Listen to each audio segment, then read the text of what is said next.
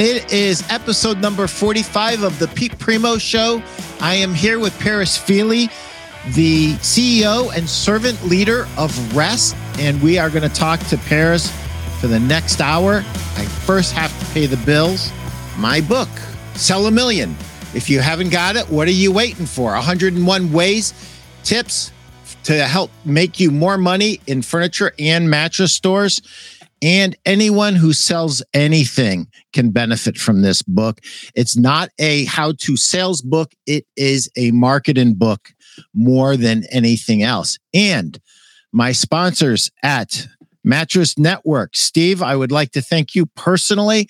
And if you are in the mattress um, industry in any capacity, you need to join Mattress Industry Network. It, it is a fantastic group. It is the only group that I know of that is run by retailers for retailers, helping each other succeed.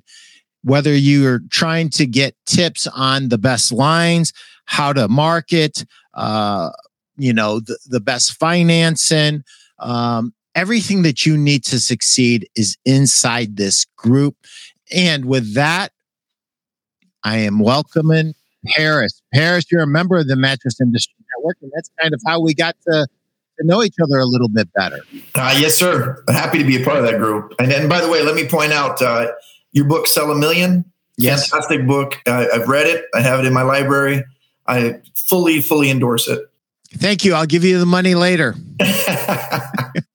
Paris, what and what were you thinking of opening up a, a, a manufacturing business when you did? What what's wrong with you? You know, sir, I uh, I like a challenge. it's, it's a lot like the Frank Sinatra song for New York, New York. If we can make it here, we can make it anywhere.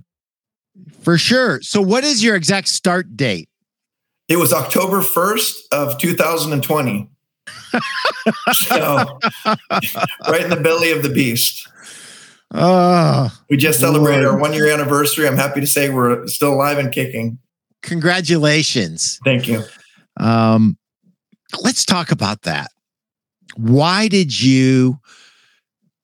Why did you t- take all your chips and push them all in? There must have been something that you saw there, some void, uh, either in, in in actual product or more likely in service or maybe even in alignment. Tell me what opportunity you saw there and really who you're for. So, you know, Pete, uh, coming up through this industry as I have over the last couple of decades, I've worked for a lot of great companies, a lot of great people. Um, and, and you can probably attest to this with your background as well.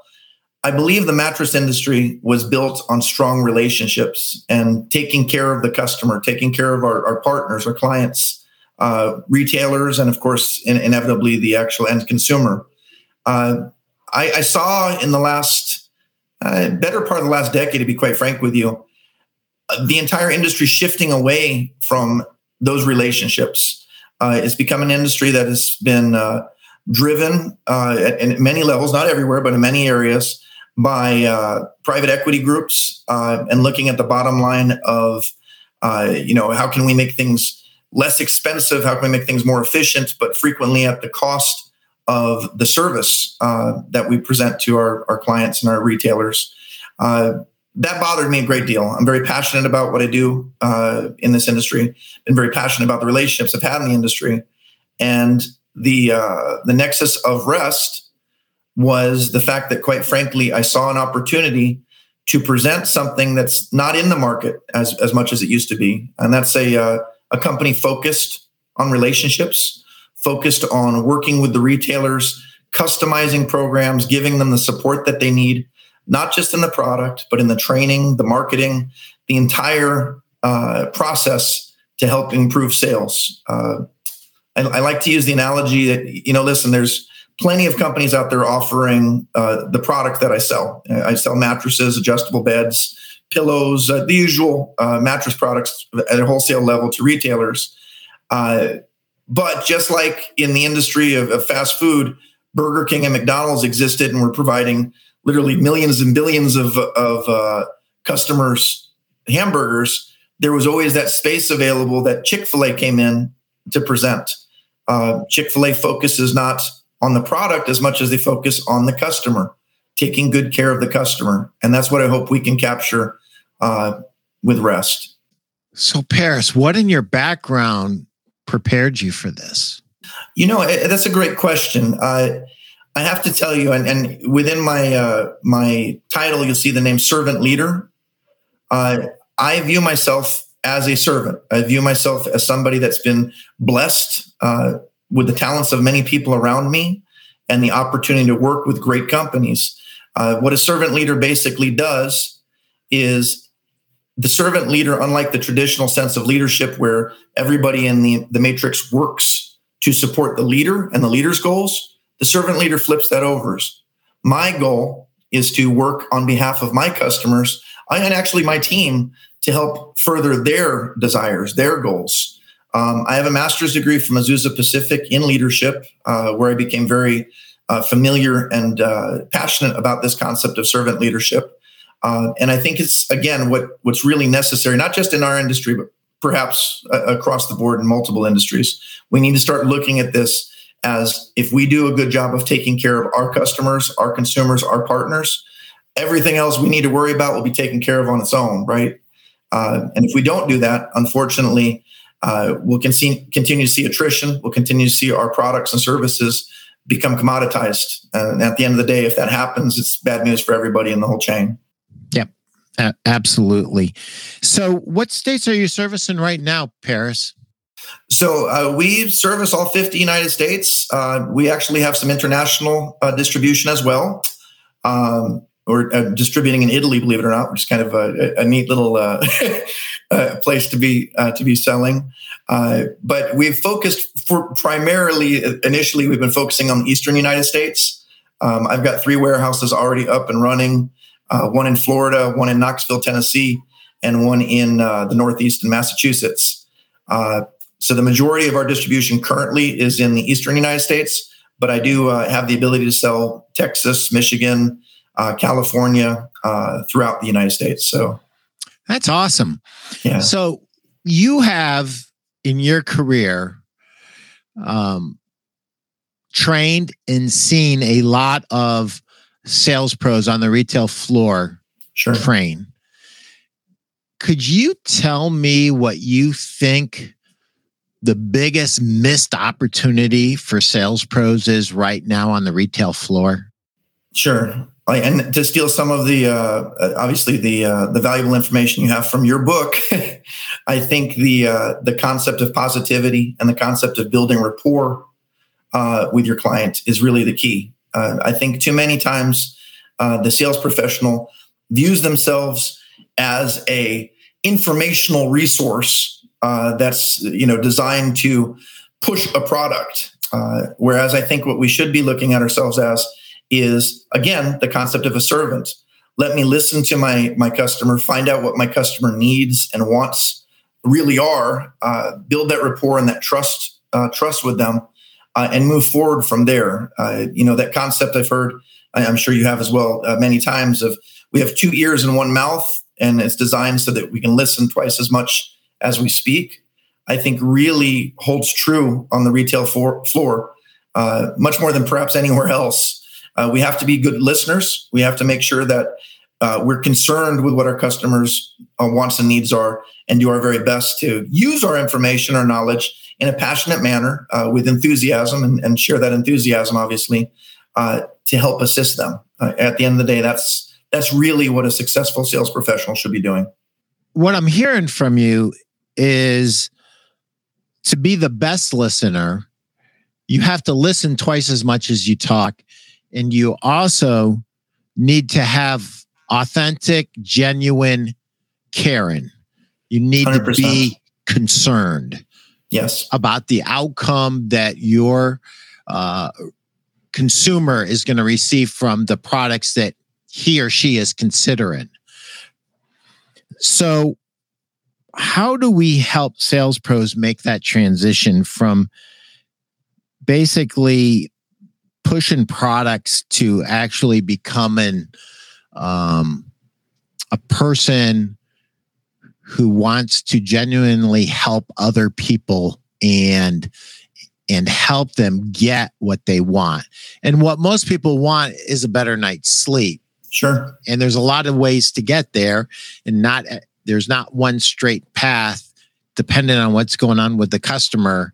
You know, one of the one of the things that you know I often say is if you have a choice between an adjustable bed and an old but adequate mattress and a new mattress without the adjustable bed, oftentimes, depending on the customer, your customer is actually better off keeping the old mattress, sure. assuming that it's adjustable bed friendly and getting themselves a new adjustable bed.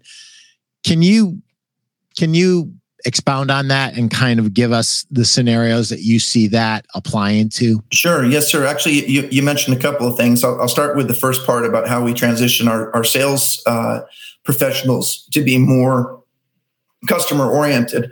Um, I have to tell you, you know, there's there's a lot of great literature written out there on this kind of concept. There's things like neuro linguistic programming that talks to you about how you should speak to the customer, how you should, uh, uh, you know, discuss visualization and everything. But I, I got to tell you, the easiest thing in the world to do, and, and sometimes it, it boils down to the simplest answer is usually the best, is just ask your your retail associate to just imagine that the person in front of them is their best friend or their mom or their sister or their father or their brother.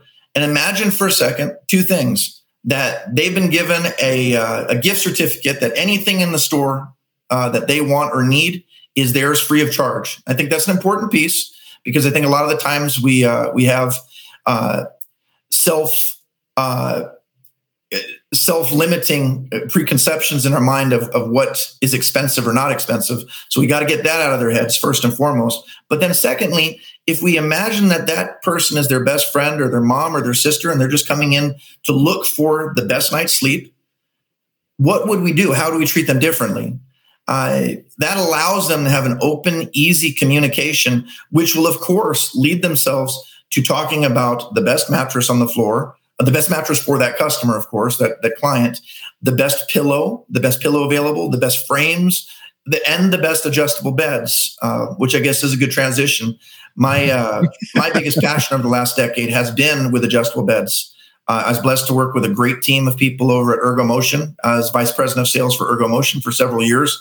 Uh, Johnny Griggs, who's their COO, is, is, still a very close and, and personal friend of mine. Uh, we share discussions frequently about how adjustable beds uh, can really revolutionize what we're doing in the sleep industry. Um, and I have to tell you, the thing that that most stands out to me about adjustable beds and why I think everybody should be on adjustable bed is this: if you think about this, no two people are built the same way. Uh, we've all got different weight distribution, shall we say? we've all got different uh, height and uh, dimensions. Uh, and what an adjustable bed allows us to do is it allows us to customize our sleep. You see, every every queen mattress is 60 by 80, right? Every king is 76 uh, by 80. But what an adjustable bed allows us to do is allows us to bend and and maneuver that sleep system in such a way that it can give us the exact support we're looking for. Uh, obviously, the the uh, things like zero G position are well documented on the health benefits they give us in terms of lowering blood pressure and allowing better circulation. So those things are given. But what about actually being in the right sleep position? And I'll tell you one thing, Pete, that I'm very proud of. Uh, one of the things that I've got uh, right now as a patent pending is the side sleeper button. Uh, and it's just a silly little thing, but what the side sleeper button has allowed us to do, and we have this on all of the Rest products, allows us to set it up in such a way that when you're sleeping on your side, it can adjust to give you just the right support. So just a little bit of a head tilt kind of cradles you in the middle, and then a little bit of your foot uh, foot raised. Uh, and quite frankly, we allowed it to be reprogrammable so that you can customize it to be exactly what you want it to be. But something as simple as that, that alone can really make a big difference to somebody and how they wake up and whether they're going to feel back pain or neck pain uh, and what kind of sleep they get during the night. So obviously, I, I 100% agree. Adjustable beds should be a part of everybody's sleep system. That's brilliant, Paris. This side sleeper button is. Uh, could it be accomplished without a side sleeper button? Yes, but let me tell you what I love about it. what I love about it is that it's a reminder. Yes, sir. It's a reminder to the salesperson that your customer may not be able to get used to using a, an adjustable bed in the traditional way. And you need to show them a failsafe. And the failsafe is a side sleeper button, that side sleeper position. Oh, Steve, what Steve got for you, Paris? Might be the best advice yet. Pretend they are a family member with a gift certificate for any mattress in the store. Yes, I agree, Steve. I, as thank a matter of fact, Steve. Thank you, brother, for um, for reminding me because I had a note here to come back to that. Uh, that is the best thing that I've heard in about 10 weeks. It is absolutely brilliant. I love little things that could help a sales pro just shift his or her awareness sure. differently and their focus differently. That it's easy to do. It, you're not, there's no formula. It's just pretend it's your mom, pretend it's your best friend, and they have a gift certificate. They can buy anything in a store. How would you talk to them? How careful would you be? How deep would you dive? Right? Sure. Because your level of concern and caring goes up. Sometimes we don't go deep enough. You know, if you want to be memorable as a salesperson in the right way, if they go to a few different stores and you want to be memorable, do this one thing go deeper than everybody else. Go deeper. Go deeper because when Mrs. Jones and Mr. Jones have dinner that night, they're going to be talking about you because you cared and you demonstrated you cared because you didn't just stop. You you kept doing Columbo. Uh-huh. Oh, Really? You got them to talk more about what was going on. You learned more, and then you could more adequately prescribe a proper prescription. You know, letting a customer wander around the store, showing them an inventory of of practice of, of, of products is malpractice. It, it, it, just is.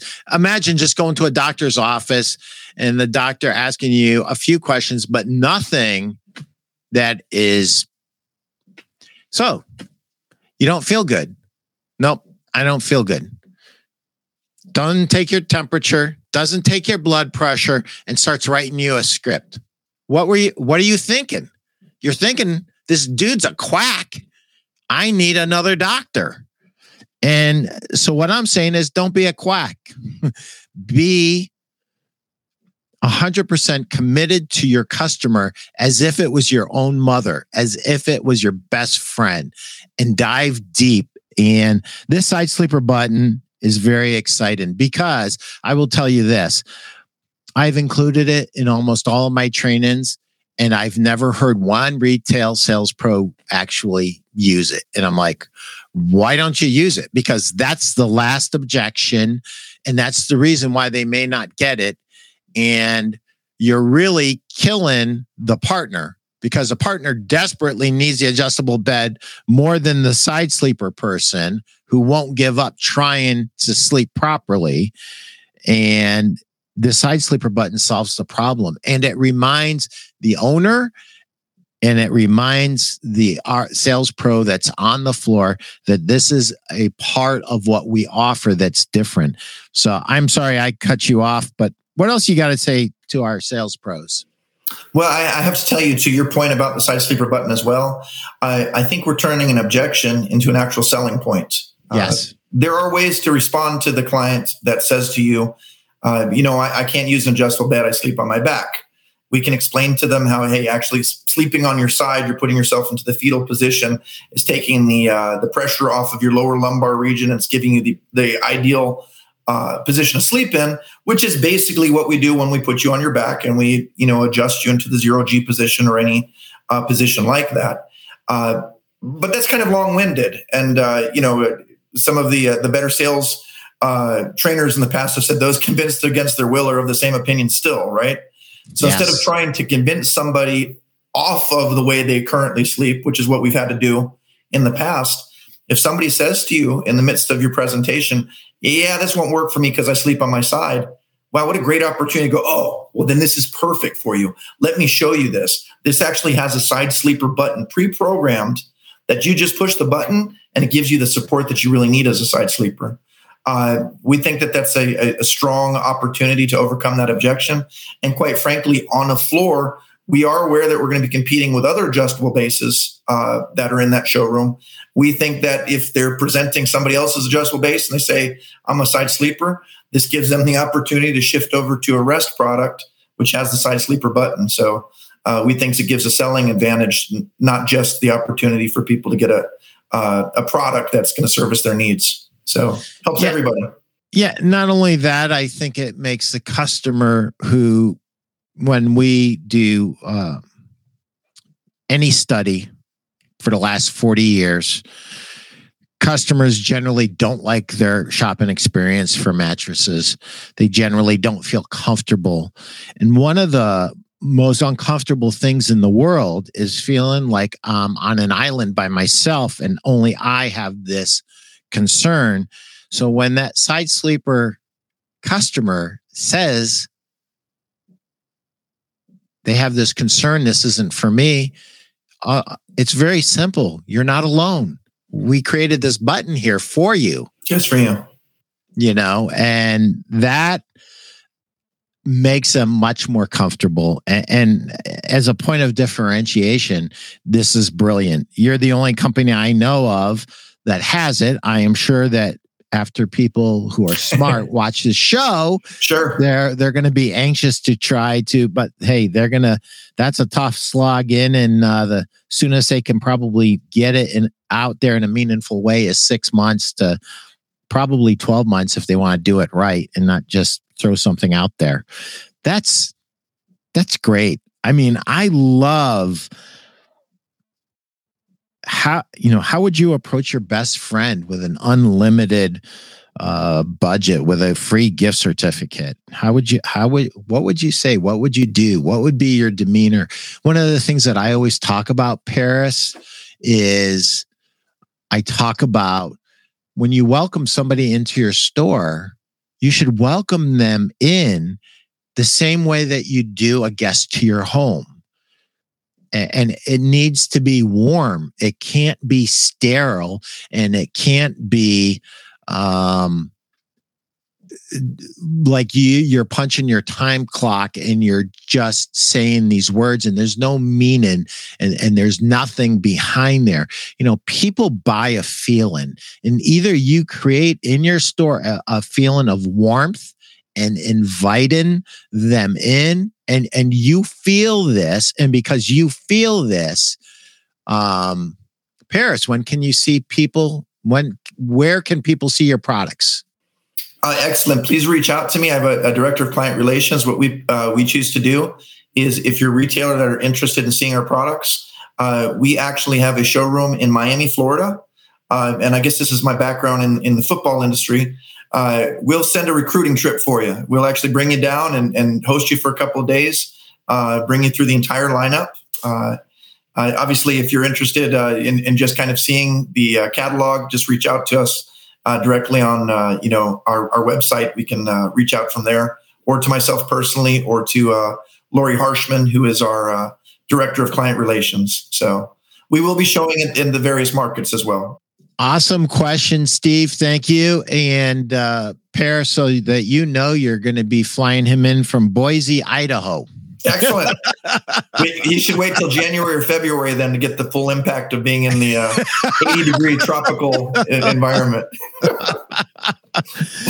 I was talking about um, our um, our sales pros on, on the floor and, and the feeling that they create. So you know, you as a store owner, the way that you treat your sales pros, your store managers goes a long way in creating that feeling of family, inviting somebody in, creating the work, the right work environment. And, and that has as much to do with this as it does with this. Okay. So if your heart's in the right place, you're going to recruit the right kind of people that have the right kind of hearts that create this feeling in your store that people want to be there. And, and that's huge. Well, we're at halftime, speaking of football, and I am going to pay the bills. And as I'm going through this, literally will take a minute. Those of you have your books at home, Steve, if you got your book at home and you haven't read this, it's on page 124, chapter 85 The Secret to Eliminating Competition. The secret to eliminating your competition is to market to your customer with information instead of with price discounts. I said it. I know. I swore to some of you guys. I know. I hear you. I, I hear this rever, rever, eh, going throughout the entire industry like, what? No price advertising? Yeah, that's what I said. When you advertise with mass media, do you know how many people are in the market at one time? Let me clue you in. It's 1%. It's what it is. It's 1%. And if you want to push me on that, I'll hedge and I'll say 1 to 5% for mattresses.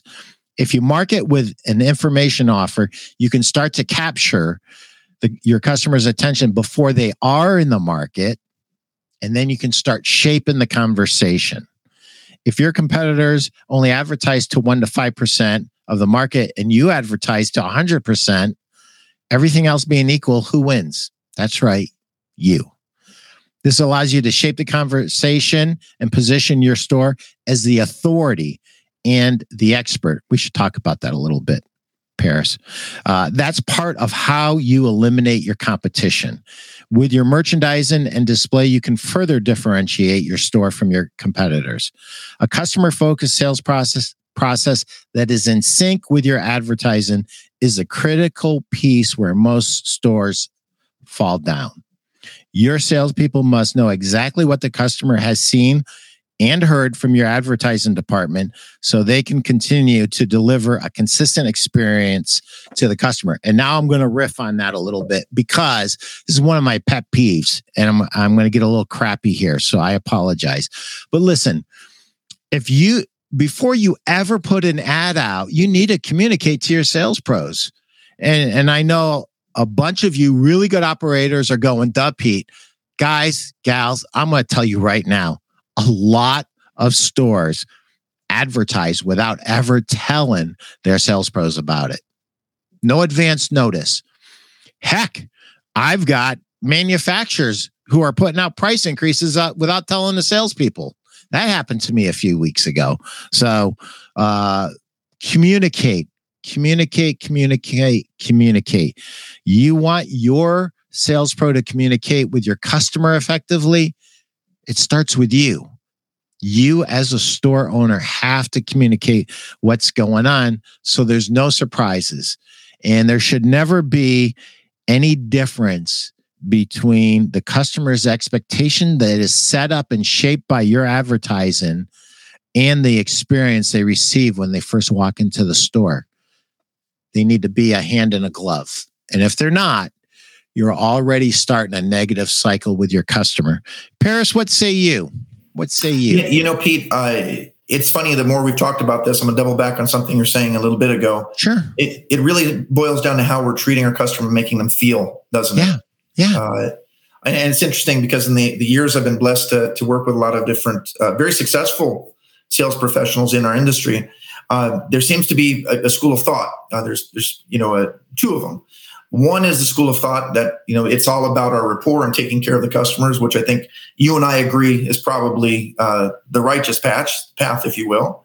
Uh, the other school of thought is no, no, no. It's it's all about product knowledge. And every once in a while, you'll meet somebody who is an encyclopedia of absolutely knowing every single detail you need to know about every single product on their floor.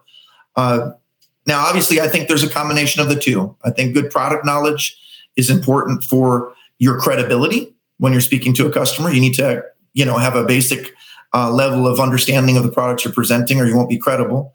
And probably more important than that, I think it, it helps your confidence. So those kinds of the two C's of uh, product knowledge.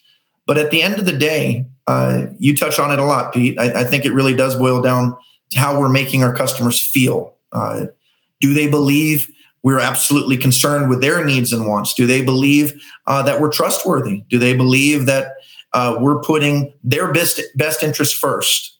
Uh, and and pretty much everything I've ever heard on this show, everything in, within your book, uh, supports that notion that it's it's all about uh, giving our customer that feeling of confidence in us and what we're doing. So yeah, I, yeah, I totally agree. So I read a book recently that's called Sell Different. It's by Lee Salz. I'm going to have him on the show in a couple weeks he says something in that book that's brilliant. There, there's a lot of really cool things in that book. But the one thing that he said, every sale must yield two sales. And that to me is at a bare minimum. And the only way you're ever going to get your customers to give you a five star online review, a referral, um, or a good testimonial. The only way that's that's going to happen is if you treat that customer the way they deserve to be treated, and that's like part of your family, assuming that you have a a, a normal family that is kind and loving, and if not, pretend like it is, and so I lean towards rapport over product knowledge. Now, product knowledge, and yeah, I hear I I my phone's already going off. Product knowledge. Listen, it's important. You sure should know, guys. Have you ever heard me talk about something that I didn't know about? I don't do it. If I don't know, I tell you I don't know. Which, by the way, if you're a brand new sales pro on the floor, don't know for about two or three years, maybe four or five. and because your customer will try to help you. But getting back, we all have a responsibility to be experts.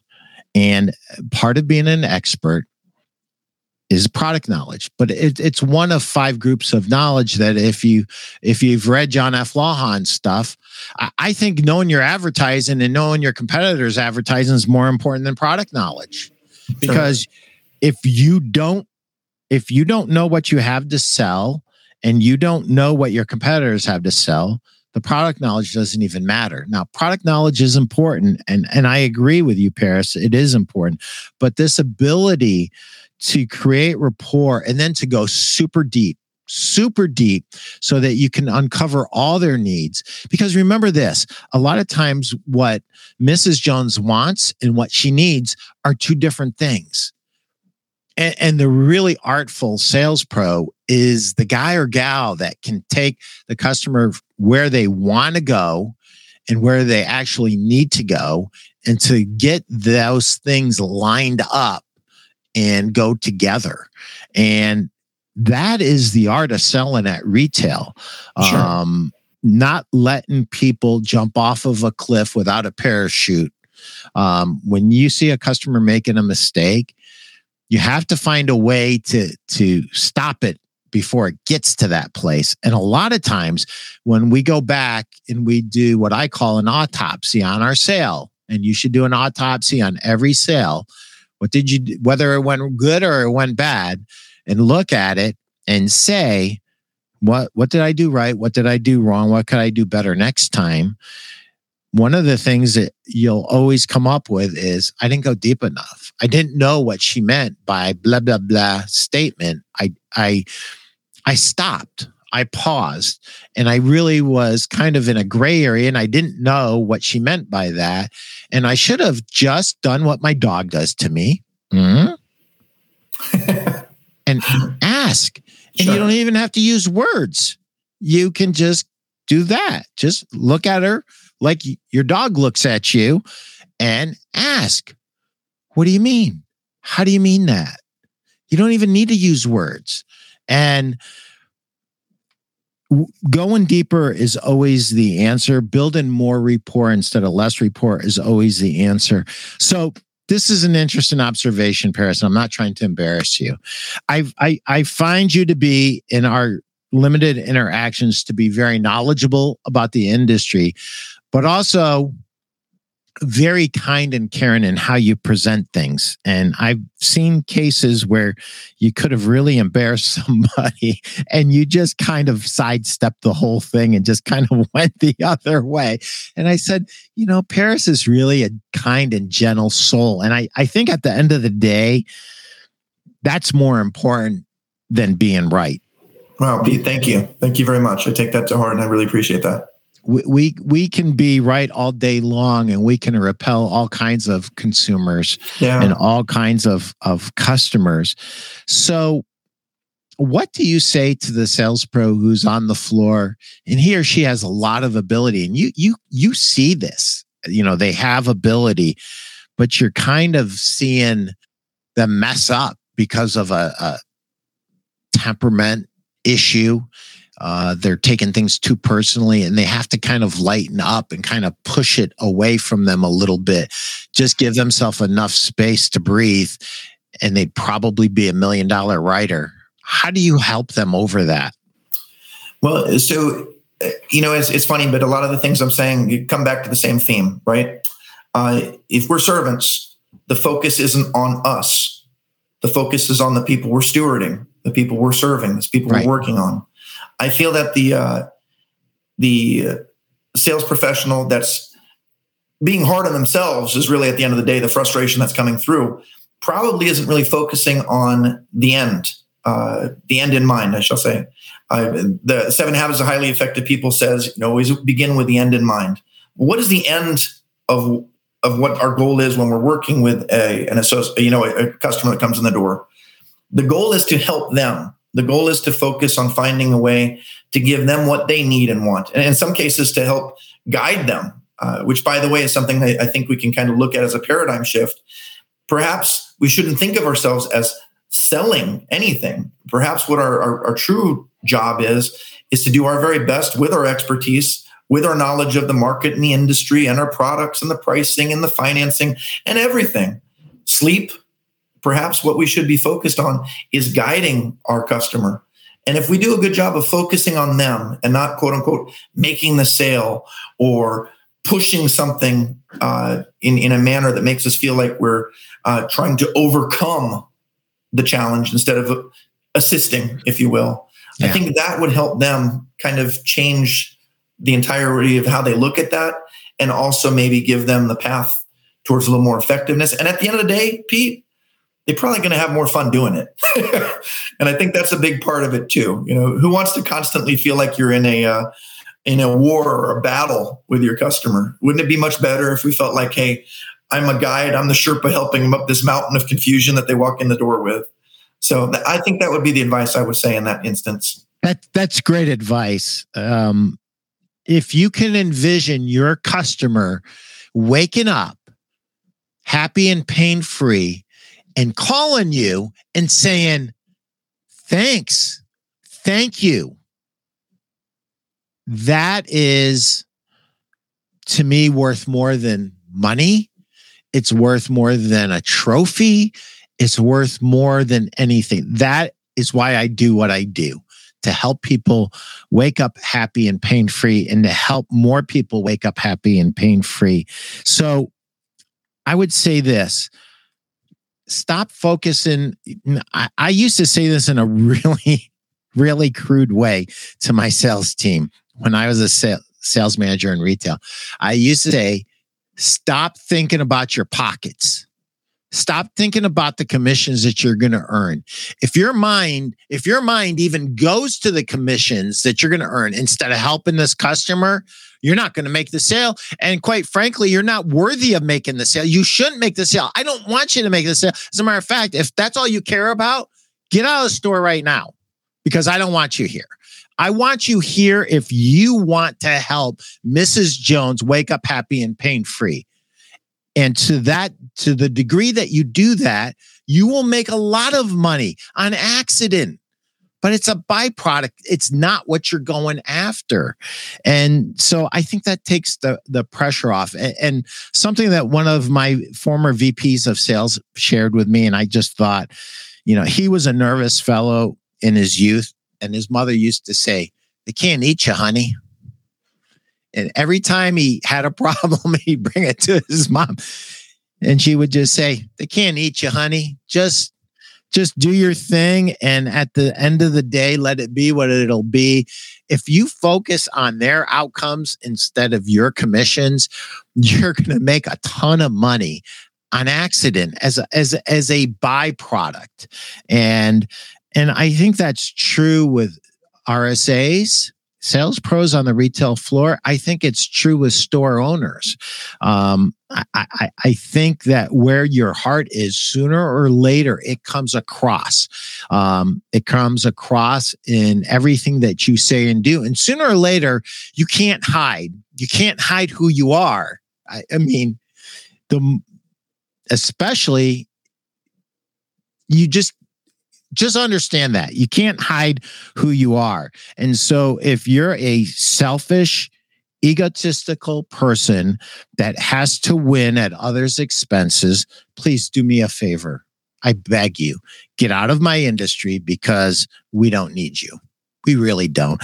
We need kind, loving people who want to make a difference, who are passionate about making a difference, and who will not stop at the first no or the first objection because they're not selling for a commission. They're selling for their customer. They're they're selling for her because they know that that customer is better off in my hands than anywhere else in the world.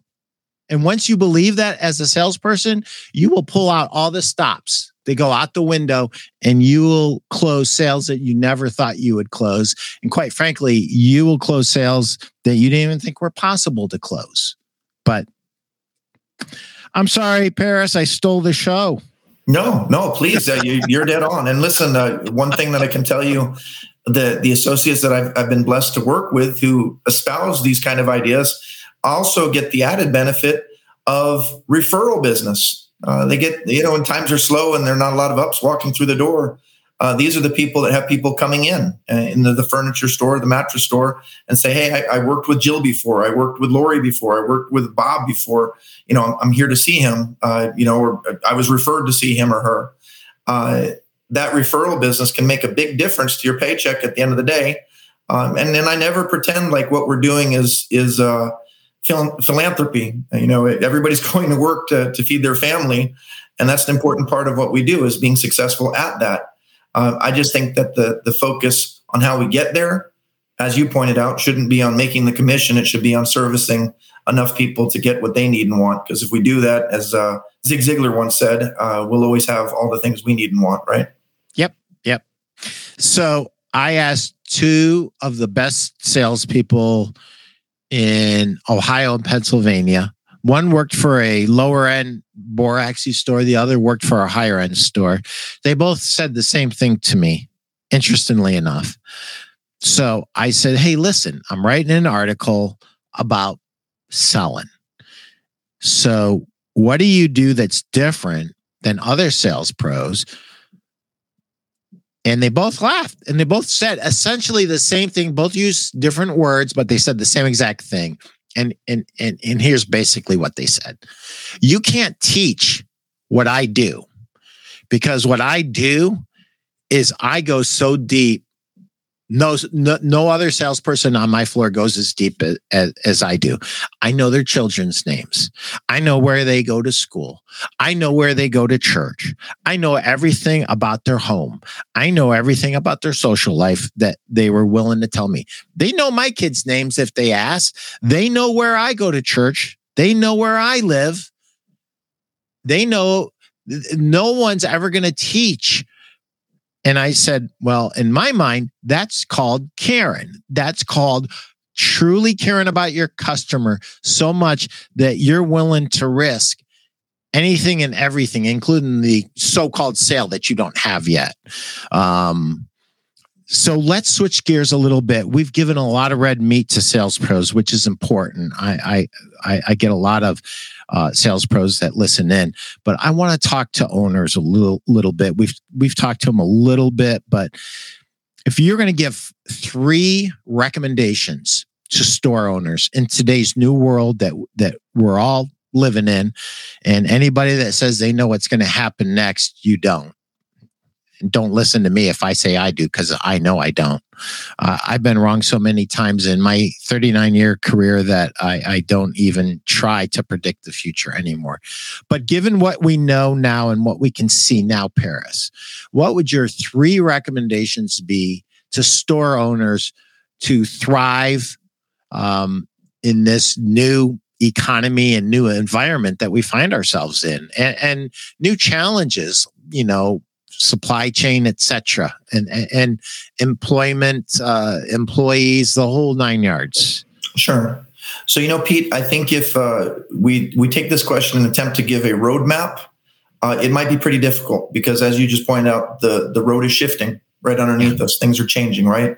Yeah. So I think what I'm going to do with this this uh, answer is I'm going to give an, instead my best attempt to give a compass. You know, because the compass uh, should point us in the right direction, uh, regardless of how the things around us change, right? Uh, so the three things that I would say uh, to an owner, and quite frankly anybody within our industry, probably, but owner specifically, uh, number one is be open to change. Uh, the number one thing we have to understand is it's coming. It, it's it's here. Uh, whatever you've done for the last 20 or 30 years, or in some cases, I, I work with families in furniture industry have been here for 100 years. Uh, great people who have done a, a, great job for decades. The reality of it is, the way we did it yesterday may or may not be the way we need to do it tomorrow. Uh, I hear sometimes people are, are afraid of, uh, for example, selling on uh, e-commerce, you know, selling online you know, we we don't think that our customers shop online. They come into the store, and this is how they shop, and this is the way it's always been with us. I think fewer of those uh, retailers exist because, unfortunately, a lot of those retailers uh, have been put out of business by the fact that a lot of the uh, the uh, commerce is going online. Uh, you need to be open to that idea. One things we do at Rest is we help uh, our retailers shift their goal to be more of a hybrid model. If you're exclusively an in-person retail operation, I think it's time to look at the opportunities that are online and see if there's a way to take advantage of that.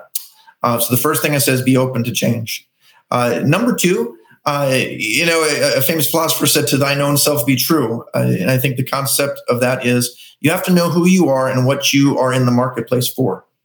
Uh, there is a place for you at the table. Uh, but you need to know exactly what are you what is it that you do so for example if you're trying to compete as a low uh, price uh, shopping opportunity make sure that is in fact what you're offering but on the other hand perhaps what you should be offering is uh, better service i think in today's world the service aspect of our industry has been overlooked I, I think if we continue to focus on just selling cheaper product uh, what will end up happening invariably is the, the consumer will realize that, hey, you know what? I can get this even cheaper just by cutting the store out completely and going online to Amazon or to Wayfair wherever the heck it might be. Uh, we need to make sure that what we're offering uh, it focuses on that service aspect if that's part of who we pretend to be. Uh, I think that's very important for the in person interaction.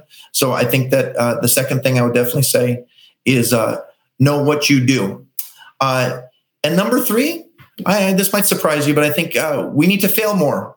We need to stop being afraid of failing. Uh, we need to be innovative and try new things and accept the fact that a lot of those things aren't going to work. But when they don't work, embrace the lessons that we're learning. Uh, so try try those things in a way that allows us to kind of shift out of the mindset. Um, and you know, I, will give you one example. I was uh, with Serta uh, mattress uh, years ago, when the concept of selling mattresses in appliance stores was brought up. I remember when that thought came through, people thought that was a crazy idea. Uh, and today, years after executing that, mattresses are frequently sold in appliance stores. It's it's a natural uh, marriage. Uh, some somebody somewhere thought that idea up and thought it was a crazy idea, and maybe it wouldn't have worked. But why aren't we trying different things? Why aren't we selling mattresses in uh, Home Depots? Uh, why aren't we selling uh, mattresses in the chiropractor's office, adjustable bases in the chiropractor's offices? Why have we just uh, limited ourselves to kind of the traditional models? And if you're an owner of a, of a sleep shop, perhaps there's something locally that you can do. Uh, you know, and there's so many different ideas out there that have been successful. Um, I think of Mattress Firm. The first time they must have thought about selling in a uh, in a, a state fair who would have thought you're going to go to the Texas State Fair and buy a mattress or an adjustable bed, you know, while uh, you know eating a corn dog and uh, you know uh, playing on on uh, you know amusement rides.